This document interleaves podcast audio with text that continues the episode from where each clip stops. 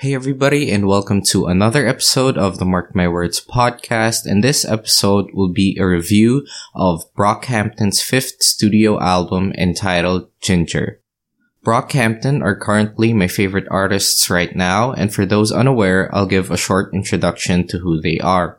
So Brockhampton is a collection of artists with six performers, three producers, and other members that work behind the scenes.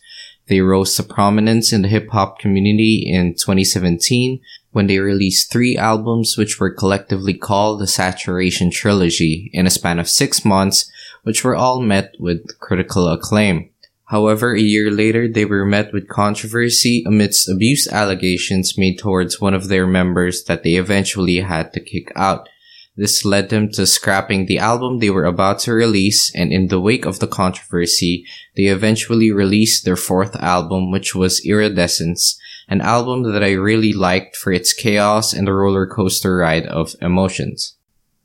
So coming off all of these highs and lows the group has experienced is their fifth studio album called Ginger, I went into this album blind by avoiding the four singles they released before dropping the album to get a better feel of the album as a whole.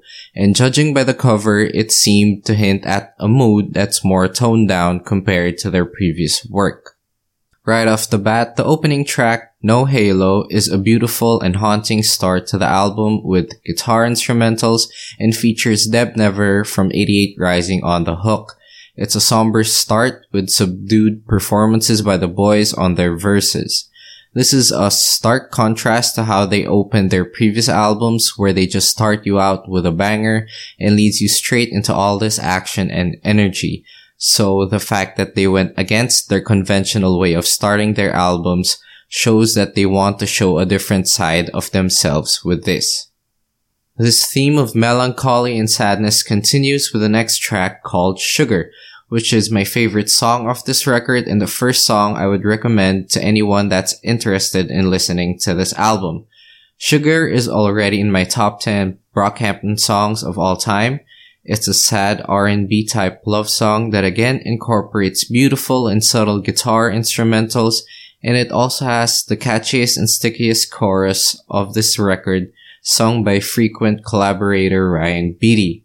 If there's anything you're gonna remember with this song, it'll be the hook and it's probably one of the best ones they've ever made.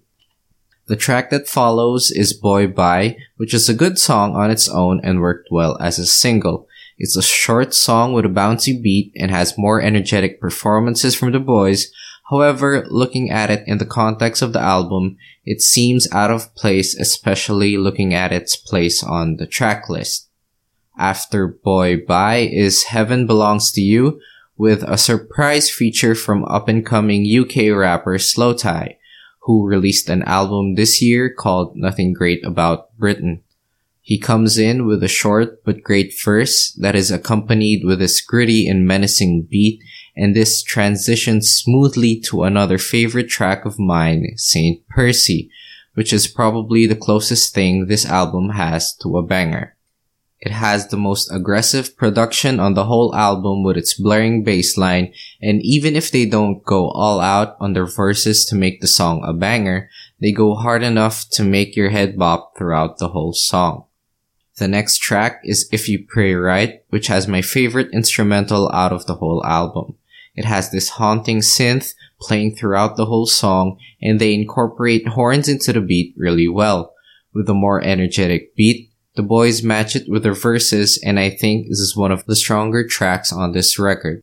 Right after If You Pray Right is the most emotional, powerful, and raw track in the record, which is Dearly Departed. The instrumental sounds like a soul track in the 70s with beats, and the song focuses on the controversy surrounding losing one of their members, Ameer Vann. Kevin Abstract's first verse talks about losing Ameer as his best friend, and how it impacted his life. Then the second verse by Matt Champion addresses his trust issues in life, but the show stealer in this is the final verse by Dom McLennon.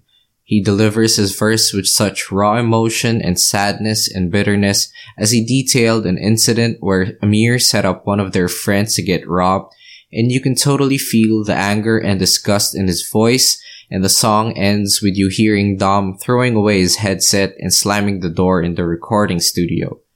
This is the kind of powerful song where you just have to take a moment, take everything in, and pause for a second to let the feeling settle down. And the problem I had with this album was I think that they placed the song too early in the track list. A song of this emotional magnitude should have been placed by the end of the record to make the listener more engrossed with what they just listened to. It also didn't help that the song was followed by another of the more bouncy tracks in I've Been Born Again. Considering that I just listened to Dearly Departed right before it, the transition seemed a bit jarring to listen to a bouncier track. I think it's a decent song, but it felt a bit fleeting in the context of the album. The title track Ginger is next, and I think it's the weakest song in this, and probably in Brockhampton's whole discography. I think it just sounds too poppy in a bad way. It sounds like the most unoriginal thing they've done, and I could totally see some other mainstream artist making a song similar to this. The 10th track on this is Big Boy, which is another good song that has a down and troubled instrumental and they talk about their struggles of growing up into adulthood and fits right into the theme of the album. The penultimate track here is Love Me for Life, which for me is one of the weaker tracks on this record. Nothing stood out for me in this track. The production was okay and the performances were fine. It just didn't hit me much emotionally compared to their other songs. The final track on this record is Victor Roberts, performed by Victor Roberts, who is a friend of Dom McLennon. It was an interesting choice to give the longest verse of the album to someone not in the group, but Victor delivers with a very emotional and heartfelt performance as he talks about the turbulent history of his family with the police. After his verse, the group thanks everyone who has been by their side through all the ups and downs they've faced and the record ends with them singing the line, Thank God for me, which is like the boys acknowledging themselves and how proud they are that they were able to help themselves throughout this whole turbulent time. Overall, I think this is a very solid album. I like how their personality and sound seem to have matured over time. It's a good change of pace for them to have an album that has one central mood and not the roller coaster ride their previous albums take you. The main gripe I have with the album is the track listing. I thought that it was great that they were going for a more unified mood and tone throughout the whole album, but I think the emotions would have flowed better if the track listing was changed a bit to accommodate some of the more bouncier tracks in the middle part of the record and have the more emotional and melancholic songs at the beginning and the end so that we can let those emotions sink in when we start and finish listening to the album. Make no mistake, this is a sad and reflective album, and if that isn't the type of Brockhampton you're looking for, then you can listen to all their previous work. But if these somber songs are something you like listening to, even if you aren't really a fan of Brockhampton, then you should definitely give this album a listen. Even though Ginger may not be one of Brockhampton's strongest works, I think that this album still has great replay value, especially if you're in the mood for something personal and reflective. And this album is still a step above the rest of some of the other hip hop albums I've listened to this year.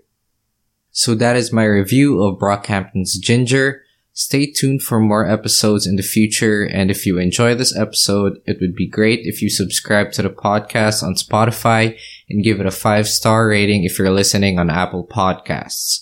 Also, don't forget to stream Ginger on Spotify. Thanks for listening.